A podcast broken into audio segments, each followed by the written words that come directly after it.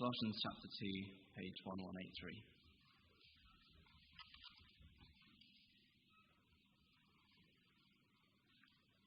Therefore, do not let anyone judge you by what you eat or drink, or with regard to a religious festival, a new moon celebration, or a Sabbath day. These are a shadow of the things to come. The reality, however, is found in Christ. Do not let anyone who delights in false humility and the worship of, of angels disqualify you. Such a person also goes into great detail about what they have seen. They are puffed up with idle notions by their unspiritual mind. They have lost connection with the head, from whom the whole body, supported and held together by its ligaments and sinews, grows as God causes it to grow. Since you died with Christ the elemental spiritual forces of this world, why, as though you still belong to the world, do you submit to its rules? Do not handle, do not taste, do not touch. These rules, which have to do with things that are all destined to perish with use, are based on merely human commands and teachings. Such regulations indeed have an appearance of wisdom, with their self imposed worship, their false humility, and their harsh treatment of the body, but they lack any value in restraining sensual indulgence. This is the word of the Lord. Thanks be to God. Uh, if you still have your Bible open with you, uh, we're on page 1183. Page 1183. And we're looking at Colossians chapter 2 from verses 16 to the end of the chapter. Uh, let's say a quick prayer. Dear Heavenly Father, would you help us as we come to your word? Open our eyes and our hearts so that we can see the wonders of your love through your word. In Jesus' name, Amen.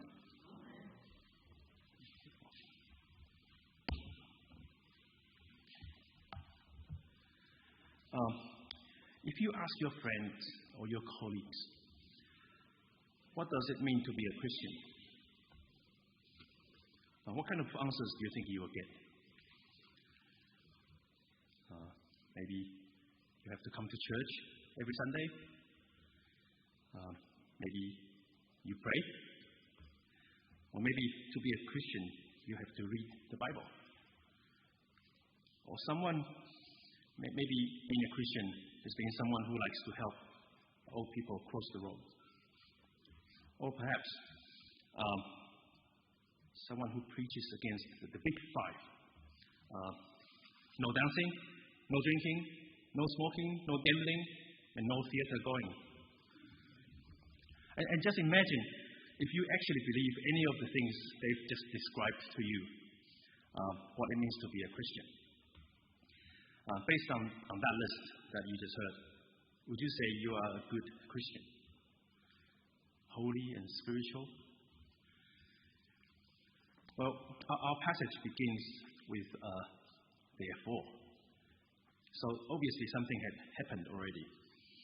Otherwise, why would, why would you say therefore?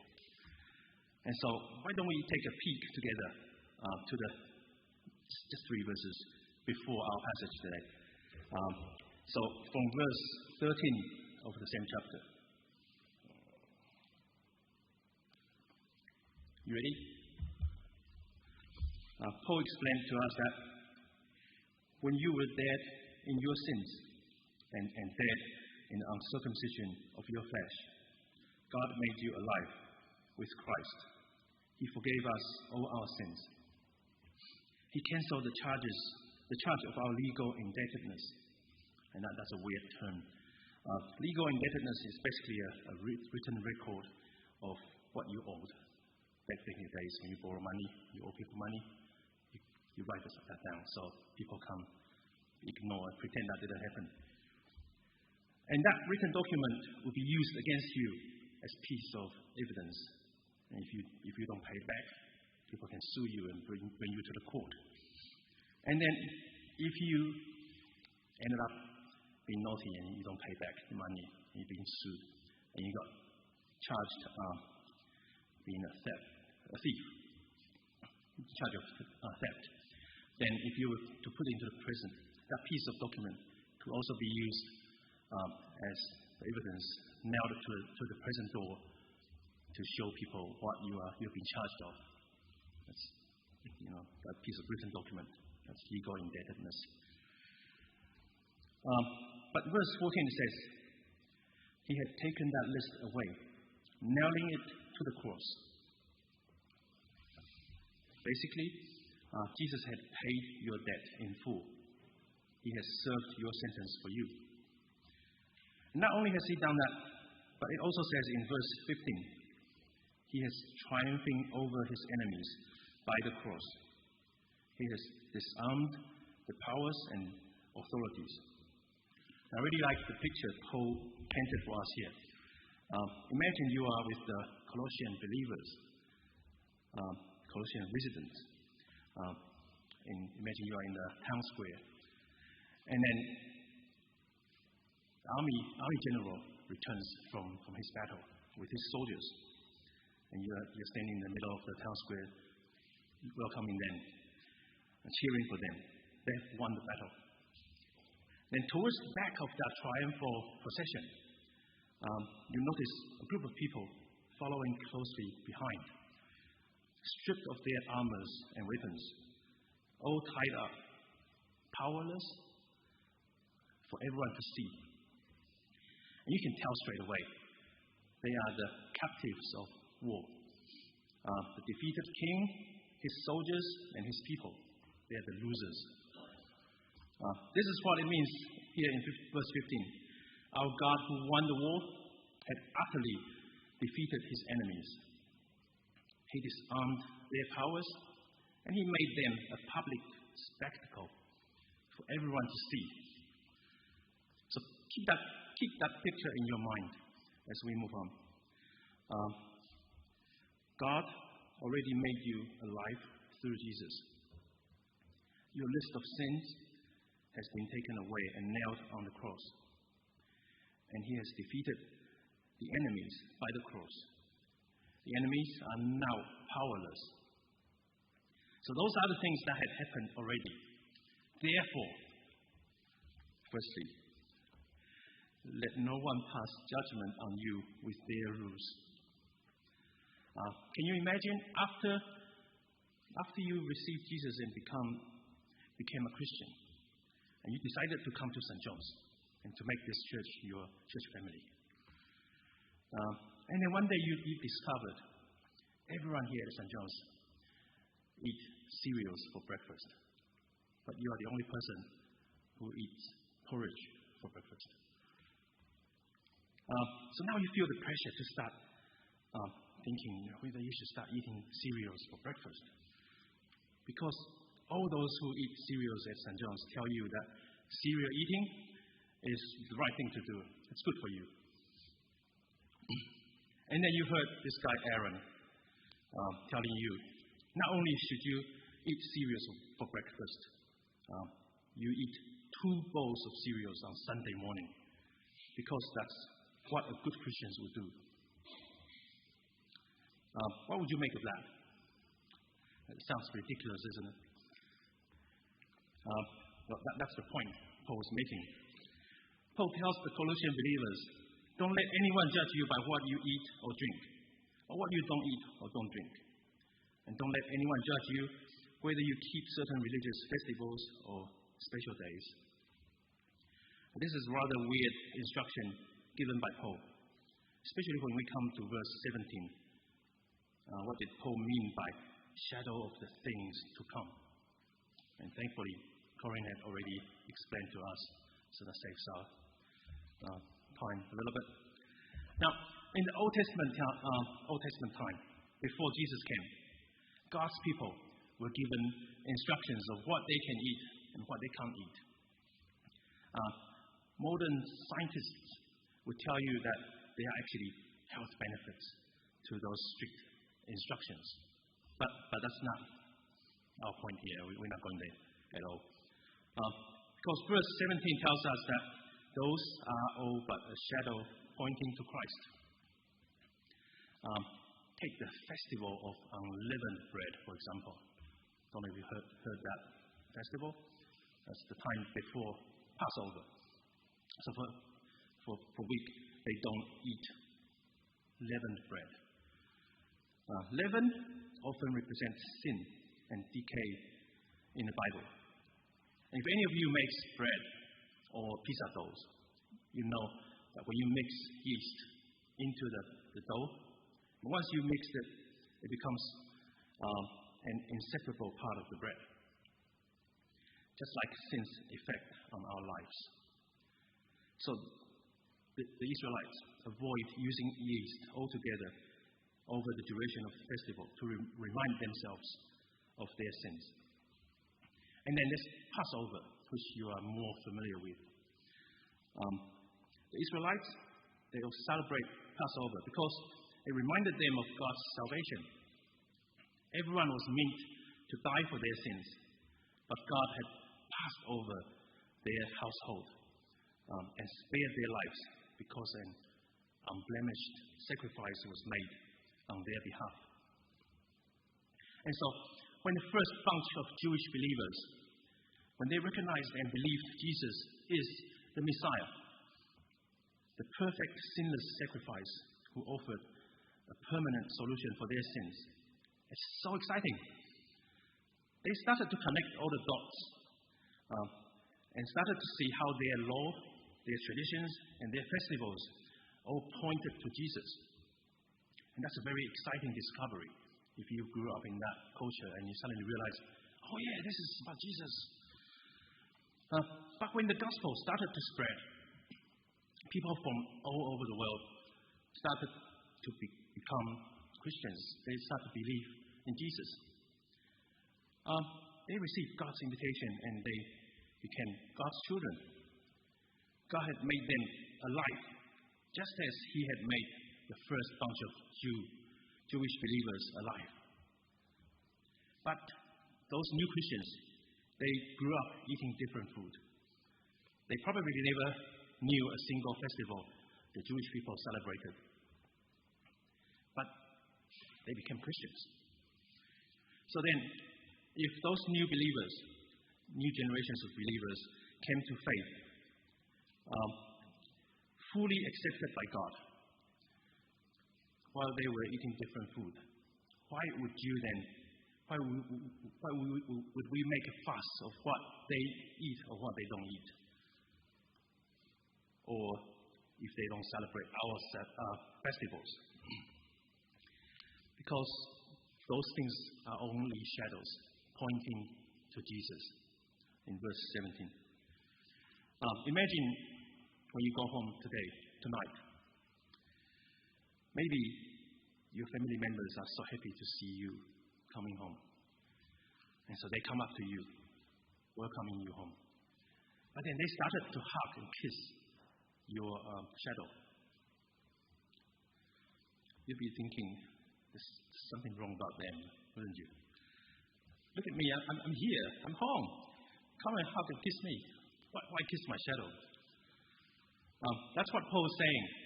Now that you have got Jesus already, pay attention to him. Don't let others judge you for not kissing and hugging his shadow. No matter how good looking Jesus' shadow might be, um, that's just his shadows. You, you might be tempted to kiss and hug his shadows. But he is Christ, and he is the reality. What he has done for you and I on the cross is the reality. Um, we belong to God. He has made us alive already. That's the reality. And if God had already stripped all the powers of the authorities to make his point, to make this point, that he has already made us alive, then he's already so happy for you. He's very happy with you. There's nothing you could do to make him happier. There's nothing you could do to, to get you where you are at already. You're already there. So whether you eat cereal or porridge for breakfast, God is equally happy for you. So don't let others decide for you what you can do or not do, especially when they tell you that you need to, to follow those rules in order to make God happy. Uh, secondly, Let no one disqualify you with their false humility. If our first point is to do with the reasons behind why we do or don't do things, then our second point is about the motivation behind the whys. Verse 18 They delight in false humility. They are puffed up and with idle notions by their unspiritual mind. In, an, in another word, their outward performances are just for show. Just for show. And Paul says, Don't let those who delight in false humility disqualify you. Um, why the need to worship angels? Uh, um, the word worship here, I looked up because I thought it was a bit weird. And um, I noticed this, this word is a little different from the usual word that we use for the worship of God. Um, this one here has, the, has a cultish origin. Paul was warning the believers against adopting those unnecessary practices from, from their surrounding cultures. There's lots of different gods, demigod, and all that. So Paul was warning them from, from, from that culture. But you know what? I'm, sure you've come across people like that too. I have um, come across people who claim they are Christians. So those people who claim they are Christians, but they pray to the angels, they pray to the apostles, and they worship the Virgin Mary, and they pray to the saints too. And I guess you could say those people, Mary, saints, apostles, they are all angels of some sort, because angel literally means messengers. And the rationale now behind, you know, behind them praying to them, worshiping them, is that we really are unworthy to come before God to speak to Him directly. So people pray to the saints, to the angels, etc., and hoping that they will then carry the, their prayers to God on their behalf. After all, they are God's messengers. It's a very it's, it's, it's a way to show their humility because of our unworthiness as human. But remember what God has done for us already. He made us worthy through Jesus Christ, our only mediator. Because of Christ, we can come directly to God through Jesus with confidence. So, those who worship angels or Mary or the likes, it's like saying to Jesus, Step aside, Jesus. I'm talking to Mary right now. It's an insult to Christ. It's basically ignoring what God has done for us. And Paul warns, Paul warns the believers about that. Don't let those people disqualify you. Another type of false humility Paul spoke about uh, in verse, verses 22 and 23 is all those man made rules of do's and don'ts, along with harsh treatment of their body. Uh, they do that because they say the world is evil and the desire of the world is evil, and we should not love the world. Therefore, we should deny ourselves.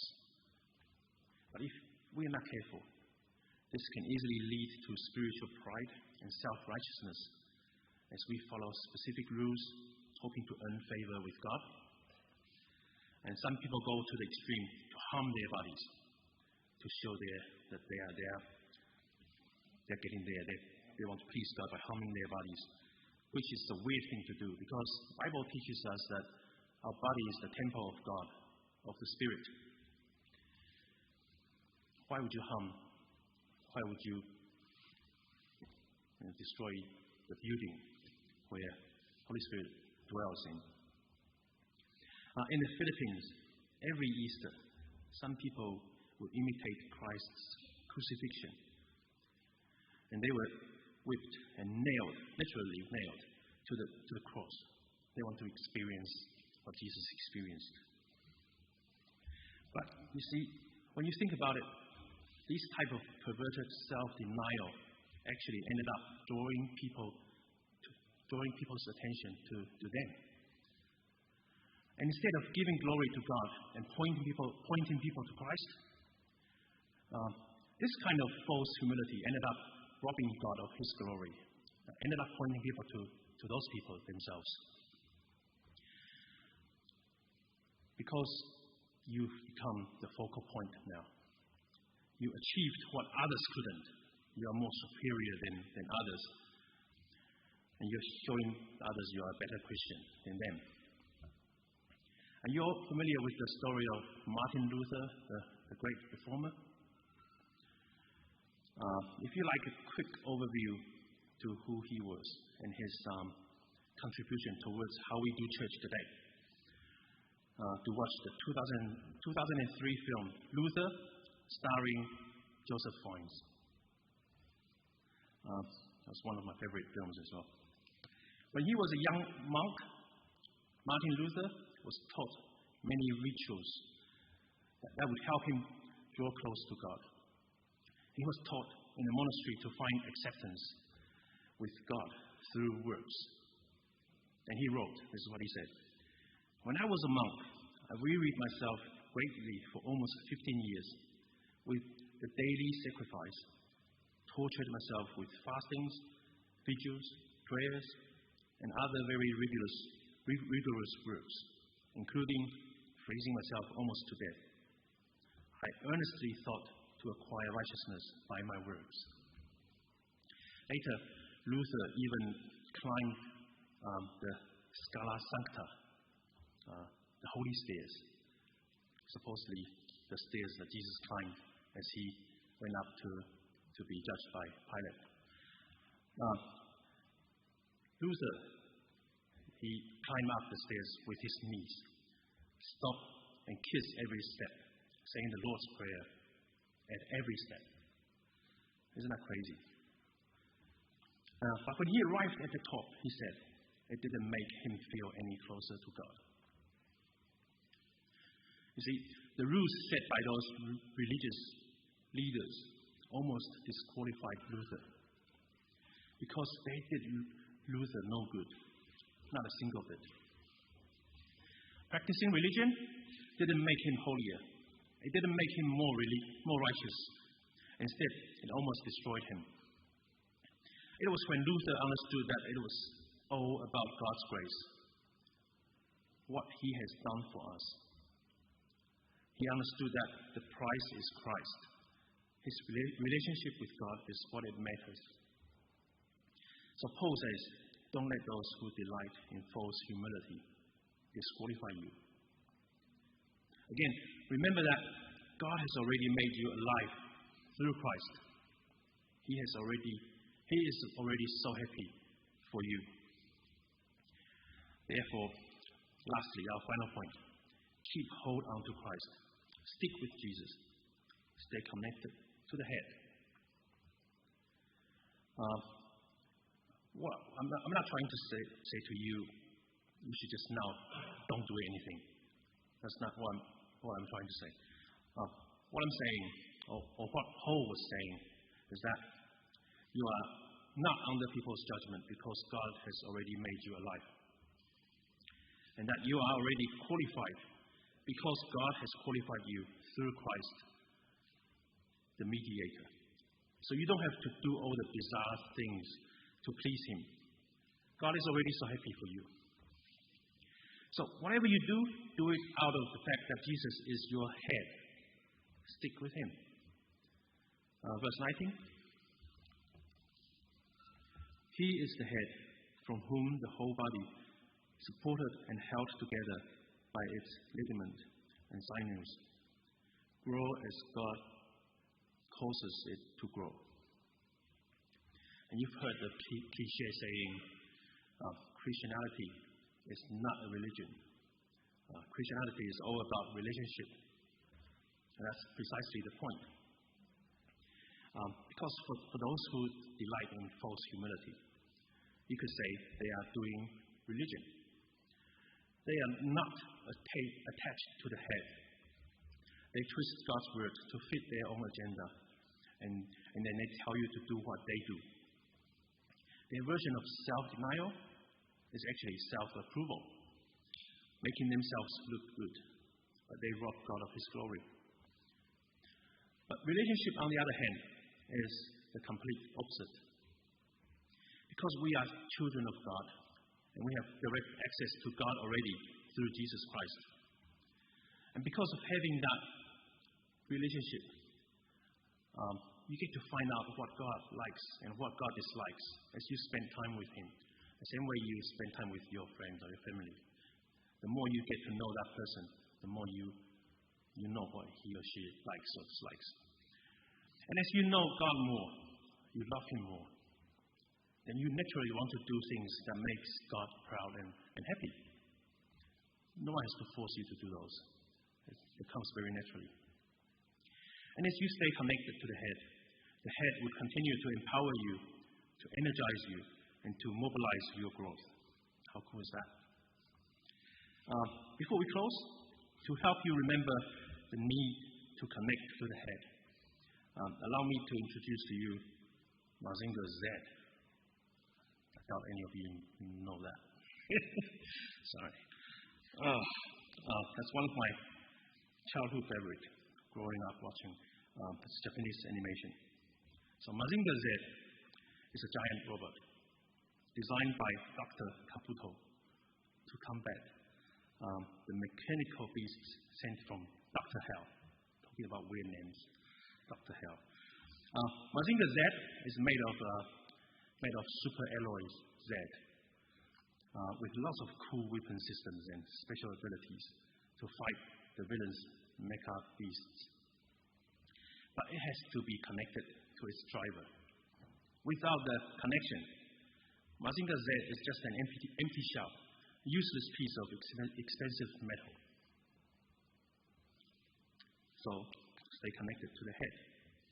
Stick with Jesus. Let us pray.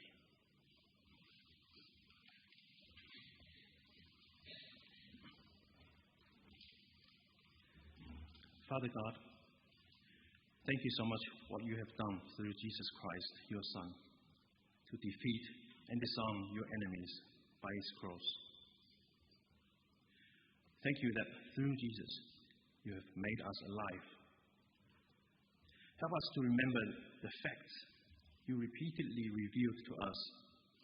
And help us not to be led astray by, by all the false teachings or find sounding arguments.